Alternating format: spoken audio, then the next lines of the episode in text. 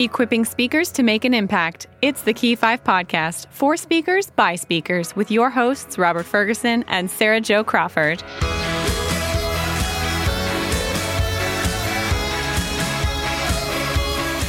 Welcome to the Key 5 podcast. I'm Robert. And I'm Sarah Jo. Today we're going to talk about audience engagement. And and Sarah Jo, I think there's really this could be split into two different types. One is how you actually engage the audience in the middle of your presentation to keep them awake and engaged. and the other is more in the I'll call it insight gathering, research, feedback, uh, that sort of thing. So, how about we dive into the first type and then we'll talk about the second. Yes, I'm very excited. Audience participation is something that some speakers do really well and some speakers really struggle with. So, kind of going over the options because you can be far more creative than you may think. And there's also a lot of, there's just so many options. You know, you don't have to be up there using all kinds of props in order to succeed with audience engagement. But on that note, I do want to talk about how to use props. Okay you know, let's uh, talk about the ideas of some of the things we've seen speakers do and I think do well. One is mm-hmm. obviously they need to have good slides. They need to have professional yes. slides. They, without uh, reading from their slides and bullets, it's what you do within them. Some show videos. Uh, some have a really interesting image and their whole presentation. People are just staring at that image. You know, waterfall flowing over a. You know, I mean, just something really cool. Yeah, and most importantly, the speaker should only look back. So at their props, their props shouldn't detract from their message, right? And so definitely with slides, you know, the too much text can be an issue. But if the speaker's looking back at the slides when it's not relevant, so if they're just kind of like absentmindedly like looking up at a slide where it doesn't require them to pay their own attention, it kind of breaks that connection. So when you're using slides as a prop, which almost all speakers do, practicing with it just like you would practice with a rubber chicken. Is that a terrible example? It's a terrible example. But um because we're not prop comics here, but using slides as you would a prop and not just a crutch or something that you just have to have there. Right. You know, and maybe the best use of a, a, physical prop that we could think of would be a comedian, somebody like Jeff Dunham, and he's a ventriloquist and he has these dummies, and yet he's amazing. So good. Actually, have you ever watched Demetri Martin? No. Oh, he's so good. He actually has a new um, bit on Netflix, but he actually does drawings and he just has this big notepad with just drawings on it and he just talks about them. And you can tell he's practiced it a lot. Like it's not something that he's doing on a whim, but it's a really fun break from what you're used to seeing with comedians. Well, I have actually I have seen a speaker who uh, does juggling and he mm-hmm. while he's presenting and while he's juggling like some of the things he'll juggle are chainsaws while they're going Holy cow. yeah. Talk about getting the blood pumping for the audience. Yes, but he's talking while he does it. That's the part. It's not just juggling, he's actually talking. So, you know, if you have a skill, you know, you can leverage it. And on that note, I actually love talking about facial expressions and who I would consider the king of facial expressions on stage. Who's that? Jason Hewlett. Jason Hewlett, if you want to talk about props, his voice and his facial expressions and even his like his physical he dances all of that he almost turns into a prop but it's amazing the way he uses his facial expressions. He has this whole part of his presentation where he talks about how he practiced learning how to use his face as a kid and how that was his talent and how he used that on stage. He's very fun to watch. Well, and some people just they have this gift with their whole physical presence or facial uh, ex- expression that they just captivate an audience. You just can't fall asleep. Yeah. Yes, and that's something that can be like a natural part of you. Like I've always just been hyper animated, but the, it's also something that can be learned. So if you're not particularly expressive in the face, there's so many ways you can work on that. We may not all be Jason Hewlett who can like move his eyebrows separately to rhythm while also doing that thing with your lip where you look like you're pulling a string. Like he can do all these things at once. We don't have to be Jason Hewlett in order to use our faces to get people really excited. Right. In fact, using our voice could be a great mechanism I mean, some sing, uh, some can make strange yes. sounds. Even if you're not a, an impressionist, you, you, you can do some pretty cool stuff with it. Oh yeah, I mean, I've seen people make chicken noises. I've seen people lay on the floor. I mean, a lot of people really go for it, and it can be really funny, especially if they're kind of poking fun at themselves. yeah. But let's say you don't have the gift of. Um, you know, being able to juggle chainsaws or contort your face, or uh, you know, you're you're not Robin Williams or or somebody who's just so famous. What can we do in order to use uh, our physical presence? Oh, yeah. So taking up space.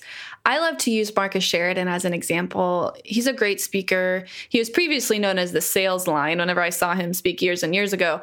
Part of the reason he got the term lion is during his presentations, he gets off the stage and walks amongst the audience. So it's not one of those things where they're just handing the microphone around. Like he actually walks around, makes eye contact. There's a few people who found him a little bit aggressive. I thought it was invigorating. You know, you're watching him walk around. You're you're unsure where he's going to go next. Um, he was very commanding, and it was a different, just a different vibe than you know he's up on the stage and separate from us. He used physical space to get us all participating. You never know if he was going to come to you. He wasn't necessarily going with like raise your hand. He was just walking up to you. so it was it's it's he did a really good job of like breaking it up and standing out that way. And I love that idea. So it's really the idea that you're using all of the space without looking like you're pacing or that you're yes. nervous. You have to be. Um, it's it's almost going to the one on one within a group, right? Yes, and I actually feel bad whenever I watch a TEDx or a TED Talk because they're stuck in that red oh, yes, circle. Yes, um, and they tend to like, especially those who typically use space on stage to enforce their message. They kind of end up rocking foot to foot or side to side because you can tell they're like a little caged animal. Or, I mean, on, on that note, I've seen people who feel the natural desire to like move around stage or walk from side to side, but because of, you know, maybe someone told them that speakers stand tall and stay in one place approximately, they, they do look like a caged animal. And you can see kind of the anxiety of like they're wanting to move. So if you have that natural energy to move across the stage, don't go crazy with it. But if you're making a point, maybe move to the left. Or if you're going over a timeline, move from the left to the right. Janine Shepherd has this really really great story about um, she was an Olympic skier and got hit by a truck, and so she goes through her whole the whole story, moving from chair. There's like six chairs on the stage. She moves from chair to chair to chair, so she creates this visual experience by using the space. Um, so she doesn't have to remind them like we're on part three of my story. They can just see like, oh, this is you know we're in the middle and we're moving forward. So she doesn't kind of keep herself to the one spot of the stage. You know, the key thing for me as a professional speaker, you're so focused on your presentation, but if you can get to the point, you know your content, you even know how to deliver it in a way that's captivating.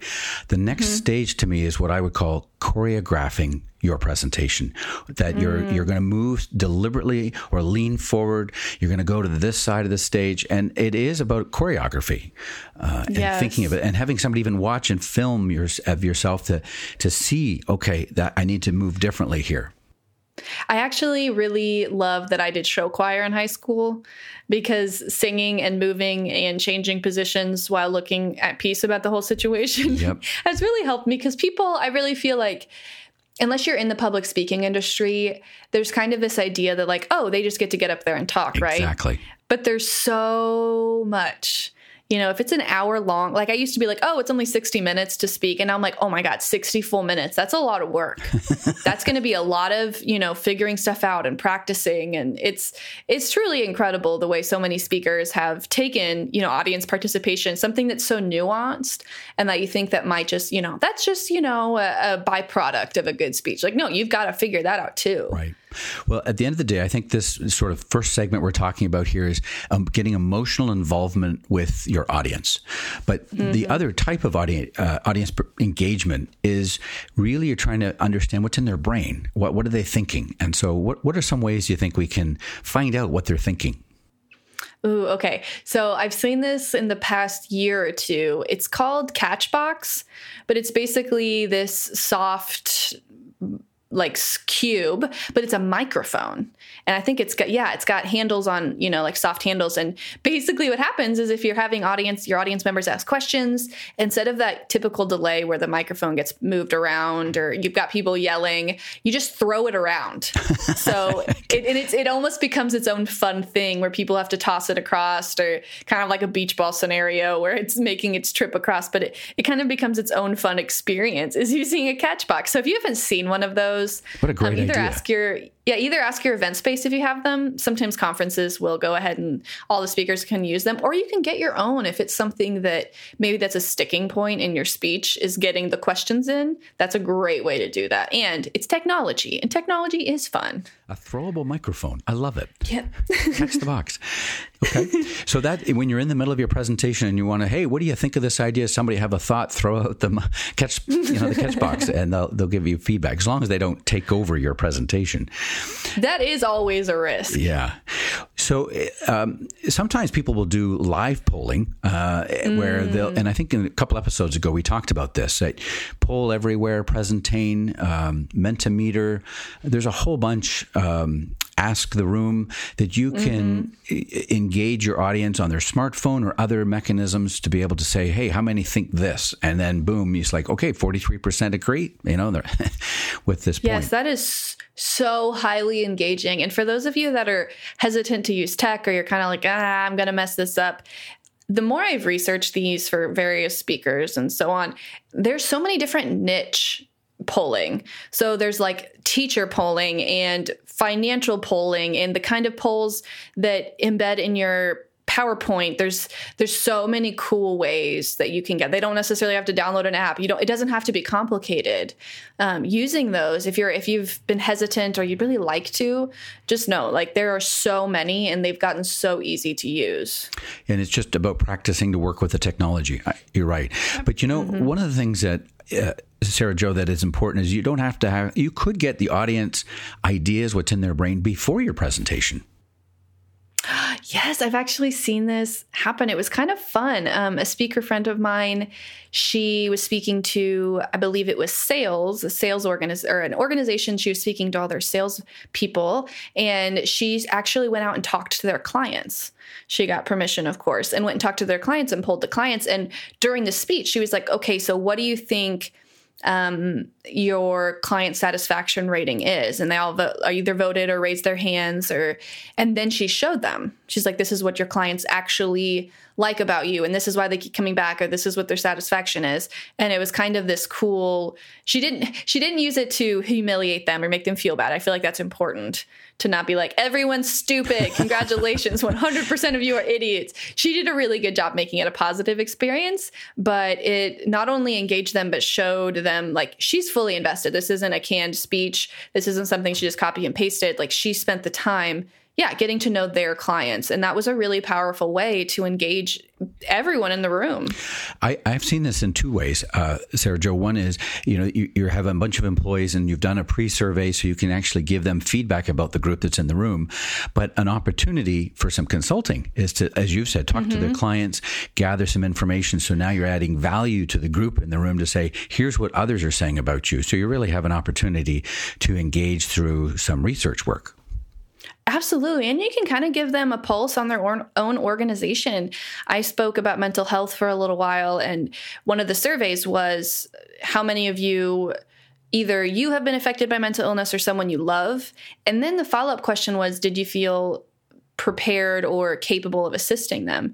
And those statistics really shocked them. It was like 95% knew somebody or they've struggled and like only 30% knew how to help. And so they they got an idea of like oh they're not alone in being confused. Like it was it was a powerful way of showing them like this is your health. Um, and then here's my solution. Yeah, key data can be very powerful to sort of really captivate um, and engage the audience. What what about after the presentations? Oh my goodness. You better be on social media. And if you are one of those people that you know, hangs out afterwards and has, you know, that whole line of people standing up and talking to you. You can even get an assistant or somebody to kind of step in for you doing retweets. I wouldn't recommend an assistant like responding as you too often because that can kind of become disingenuous. If you're standing right there and tweeting back at, if you're standing there talking to them and they're also getting notifications you're tweeting, that's not great. But um, making sure that, you know, you've got tweets going out, you're ready to respond, um, getting all of that ready you can even and this kind of hails back to the live audience polling but i've seen people do it's kind of like a tweet polling free giveaway audience like capture combo where you texted this number um, say okay so text free to this number and then they instantly got okay now what's your email? And they had to type in their email and then it sent them this free guide he was talking about. Mm-hmm. so he that. got their email and their phone number, and then they got this really, really awesome. It wasn't some crap, you know, phoned it in ebook. It was a really, really useful thing. And he also gave them like free access to stuff. Like he was just throwing stuff at them.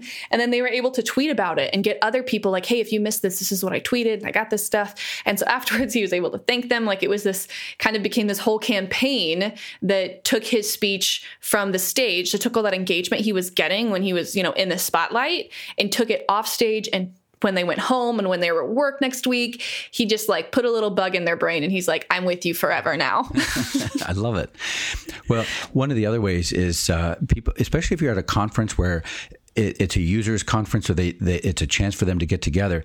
You, uh, take photos, take photos of them, photos mm-hmm. with you, put it on Instagram, and it's almost a way to keep it alive. oh, I remember that conference, and there's so and so, and we were together with such and such. You, the speaker, and yep. It, it's very good to uh, keep it alive afterwards. Yeah, and just a little recommendation here. It becomes a little bit stale across the speaking industry when people, you know, speakers will be like, I was so honored to speak at blah, blah, blah. That's kind of become a canned tweet or canned Instagram. I would strongly urge, and I've experimented with this not only with myself, but with some of my clients, is doing instead of saying, like, I was honored for me to speak, so talking about them, tell a story you, I mean, especially on Instagram, you have the space. On Twitter, you can do a thread, but say, you know this and such person came forward and had this this was their story and it was so powerful. You know make them we've talked about it make them the hero of the story. It can really break up a feed that's they don't mean to because when you're saying i was honored you typically mean like you were honored right. to be the person on stage. But once again, that's all about you. Yeah. And that so, takes some thought to move it away from you and about the audience. Absolutely. And it gets people engaged because their story was there. You know, they're not just going to share it just like they're not just sharing it because their photos in there, but like their share their stories there. And you you increase your likelihood of being shared when you focus on the person in the photo. Absolutely. So, to me, Sarah Jo, I think audience engagement is about planning, planning ahead what information you might be able to obtain and share, planning ahead of how you want to engage while you're in your presentation, and then planning ahead of what you want to do to keep the momentum going afterwards, either additional information or even just sharing about the event. It just takes some planning. I just feel like everything we talk about is planning. and I've got a speech coming up. And I don't know about you, but I tend to procrastinate with speeches because I'm like, ah, I want to get it right. So I'm just not going to work on it. so I this is all like causing me dread. I've still got plenty of time, but it's still in the back of my brain. Like, pay attention to me plan for me. You've got so many ideas. You've got to actually sit down and get them prepared. Well, and I think this is in order to even win some of the speaking gigs uh, with meeting planners, it is about the thought process of what can I do to add value in a different way or in a new way mm-hmm. that other speakers aren't going to do. And it, it really is just thinking through so who uh, the, the insight of who's the organization. As you were talking about mental health, understanding, well, what's a data point that's going to really move them? Or is there mm-hmm. something about this group or audience that is just um, in your presentation will be unique and otherwise you just are delivering a canned presentation so that's really mm-hmm. the planning is just looking at your audience and saying what can i do that would add value to them Absolutely. Something I've done and I've seen a lot of speakers do with great success is on their website, they'll do, okay, so sarahjocrawford.com slash the name of the company I'm speaking with. So it's easy for them to find. Yeah. And then so on that page, you can put your slides and you can, you can even password protect it if you really want to. I don't typically see that as necessary, but put all there. You know, I mentioned an ebook. Everything I mentioned is going to be on this page. Um, in order to download stuff, maybe you ask for their email address, but it makes them feel really, really catered to and special. And you're not just sending them on a wild goose chase when they get on your website. Love it. Well, I think we should uh, turn to an expert and hear what they have to say about this topic. What do you think? I'm so excited. I love hearing about creativity in the wild. Let's do it. Our guest today is Anton Gunn, a best selling author, speaker, and entrepreneur who has worked with five U.S. presidents. He has now become the number one authority on presidential leadership in the healthcare environment. And as a busy speaker on the road, today we're going to talk about audience engagement. Welcome, Anton. Thank you very much, Robert. Happy to be with you. Great. So, you know, I mean, you speak all over the place. You have a great agenda that you're just on the road all the time. But so when you're speaking, what, what, are, what are some things you do to try and engage your audience?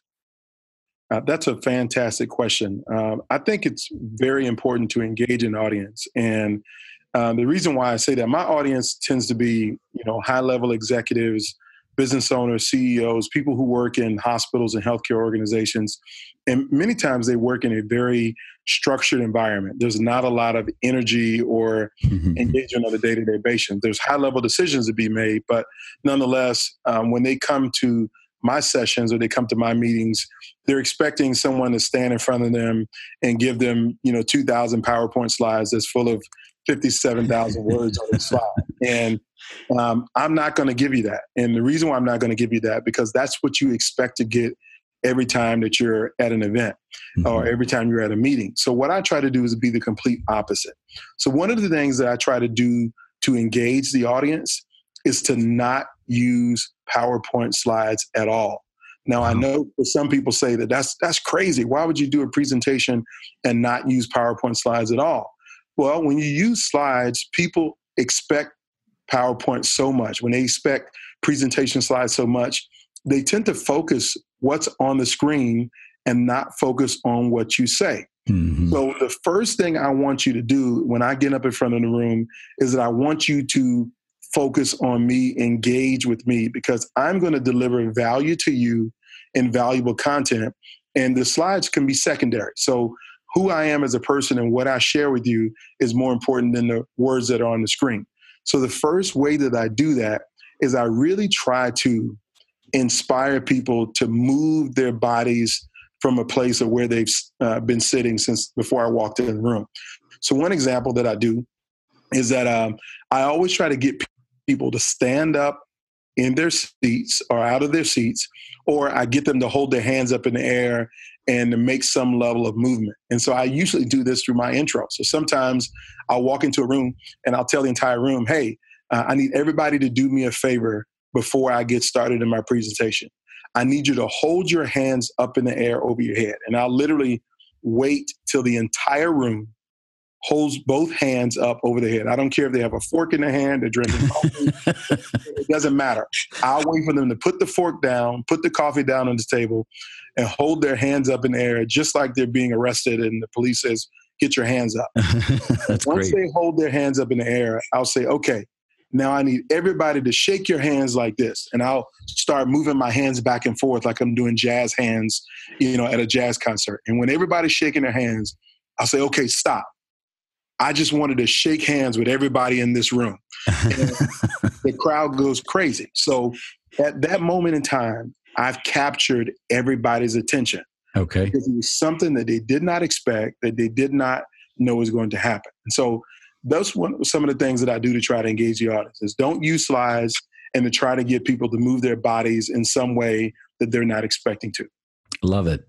So I, I, love the fact that you know that PowerPoint's not the default. That's great. You are. Uh, do you ever use props? Do you ever bring anything on stage, a water bottle or something else that you use to engage them? Well, uh, sometimes I, I, use props um, to really engage people. So it depends on the side of the group. When I'm doing leadership training, and let's say I got a group of 25 to 30 and I'm doing a smaller group presentation, sometimes I'll bring a mini football or a mini basketball. It's kind of like a Nerf football or basketball, mm-hmm. something mm-hmm. small that you can squeeze in your hands um, that you can toss to people. So sometimes I'll ask questions. Can you tell me, can you name the, the nine presidents who have one syllable names? Uh, because a lot of my topics are focused on leadership, and I use the theme of presidential leadership as a theme. Theme. So I ask people, can you name the nine presidents um, that have one syllable names? And mm. anybody that gets it right, I may toss the Nerf ball and says, "You win a prize." So it's a little, you know, 50 cent Nerf ball that I've tossed to someone, and mm-hmm. it's not mm-hmm. hard to catch. And if you don't catch it and it hits you in the face, it's not going to injure you in any kind of way. Mm-hmm. Sometimes I'll toss footballs around. And the reason why I toss footballs is because I'm a former college football player. So it's kind of thematic of what I use. Love and it. so I'll do that every now and then is toss a football. Sometimes what I'll do in terms of a prop is I'll use people as a prop in my presentation. So I may get an audience to come out of the audience and come on stage with me or come to the front of the room and I use them as a prop in one of my stories. Uh, some of my background is that I worked for President Barack Obama for three and a half years, and I tell lots of stories about leadership encounters that I've had um, with him as president. And so I might bring somebody up and have them be the prop of Barack Obama as I'm telling my mm-hmm. story about presidential leadership. So that's how I use props in my presentations. Brilliant. I love that. Now, I've seen you present, and you're a big guy. I mean, how, how tall are you? I'm six foot four, almost six five. so, how do you use your voice, your whole body, or even the space around you to really better engage with your audience? Uh, you have to use everything at your availability if you want to have maximum engagement with your audience. I've seen some speakers who will stand behind a podium, or I see speakers who will hold a handheld microphone, and some speakers who might stand in the center of the stage and give their whole 30, 40, 50, 60 minute presentation standing in the center of the stage. That's wasted opportunity. I never use a podium. I never use a microphone because I don't want anything to get in between me and my audience. So podium is gets between you and the audience. Mm-hmm. A microphone forces you to hold something in your hand and you can't make all of your hand gestures and, and be full. So as a speaker, I have to use my whole body. I use all my fingers, all my toes, the full person of me, and I cover the entire stage in a presentation.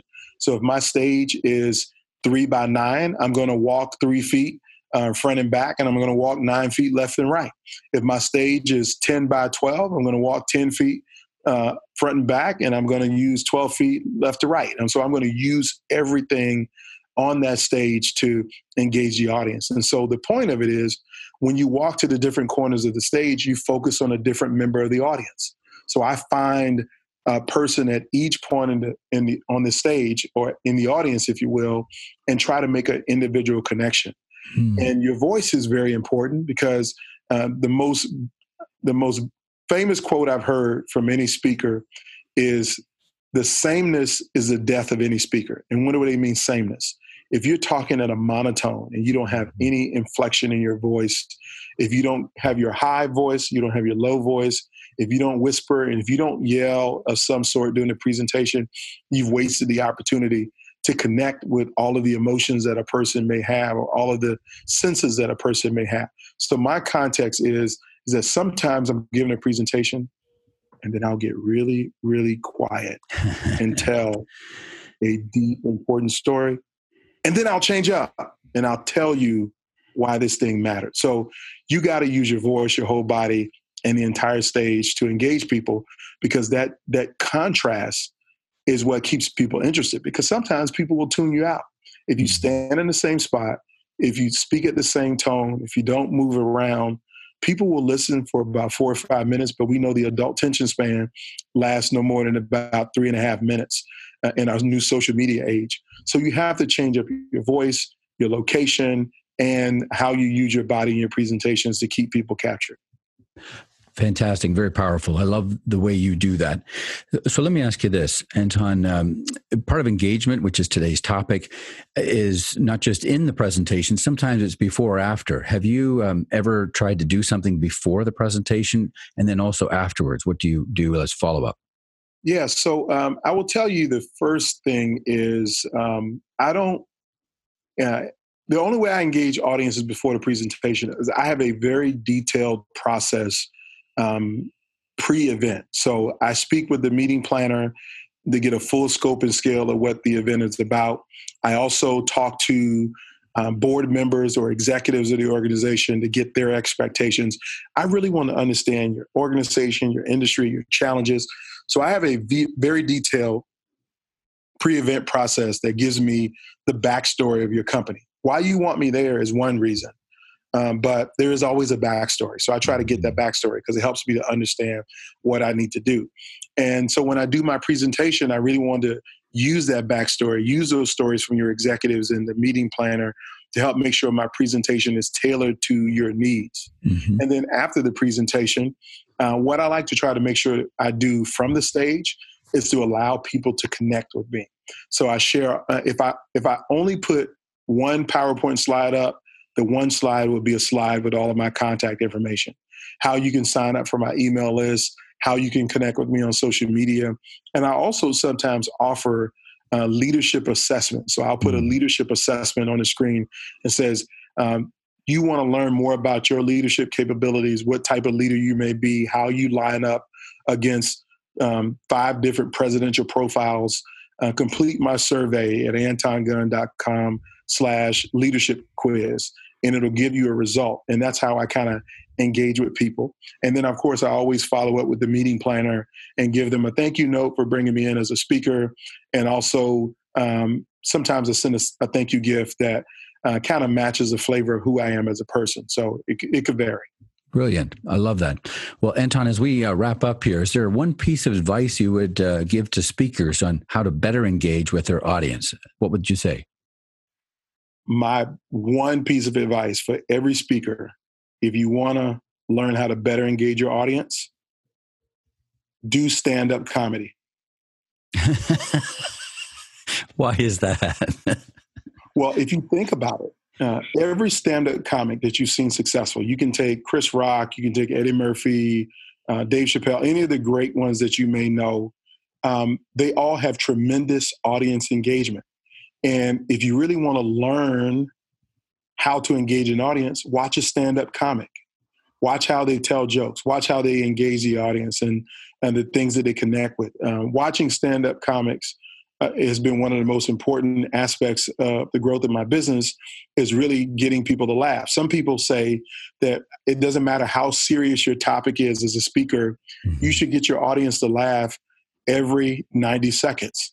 Now, wow. I think that's a little bit too aggressive, mm-hmm. but if you can get your audience to laugh every two minutes or every three minutes because of something that you say or may do that connects with them in a way, it will make the presentation much more engaging because people want to feel every emotion when they sit in a presentation. If you think about a movie, I don't care what the movie is, you feel every emotion in the movie. The most serious and the darkest movies have some point in the movie where you may laugh, that you may mm-hmm. cry, mm-hmm. that you may feel inspired or you may feel down. So the context is you got to take people on an emotional roller coaster as a speaker. That's how you get maximum engagement. Wonderful. Anton, really appreciate what you've shared here today. Thank you. And if folks want to learn more about you, how do they do that? Great. If you want to learn more about me, you can definitely find me at antongunn.com. That's where you can find me. You can join my email list. You can get on my blog. Um, you can visit with me in all of my social media platforms. I'm on Twitter, Instagram, Facebook, LinkedIn is where I spend most of my time and I do my most engagement.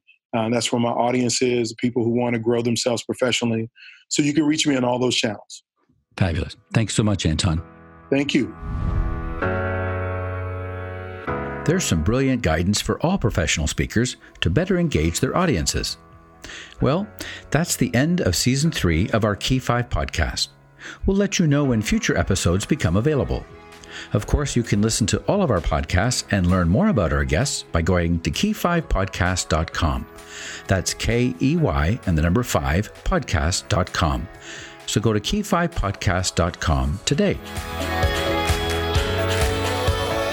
Thanks for listening. This podcast was produced by your local studio. For more, go to key5podcast.com.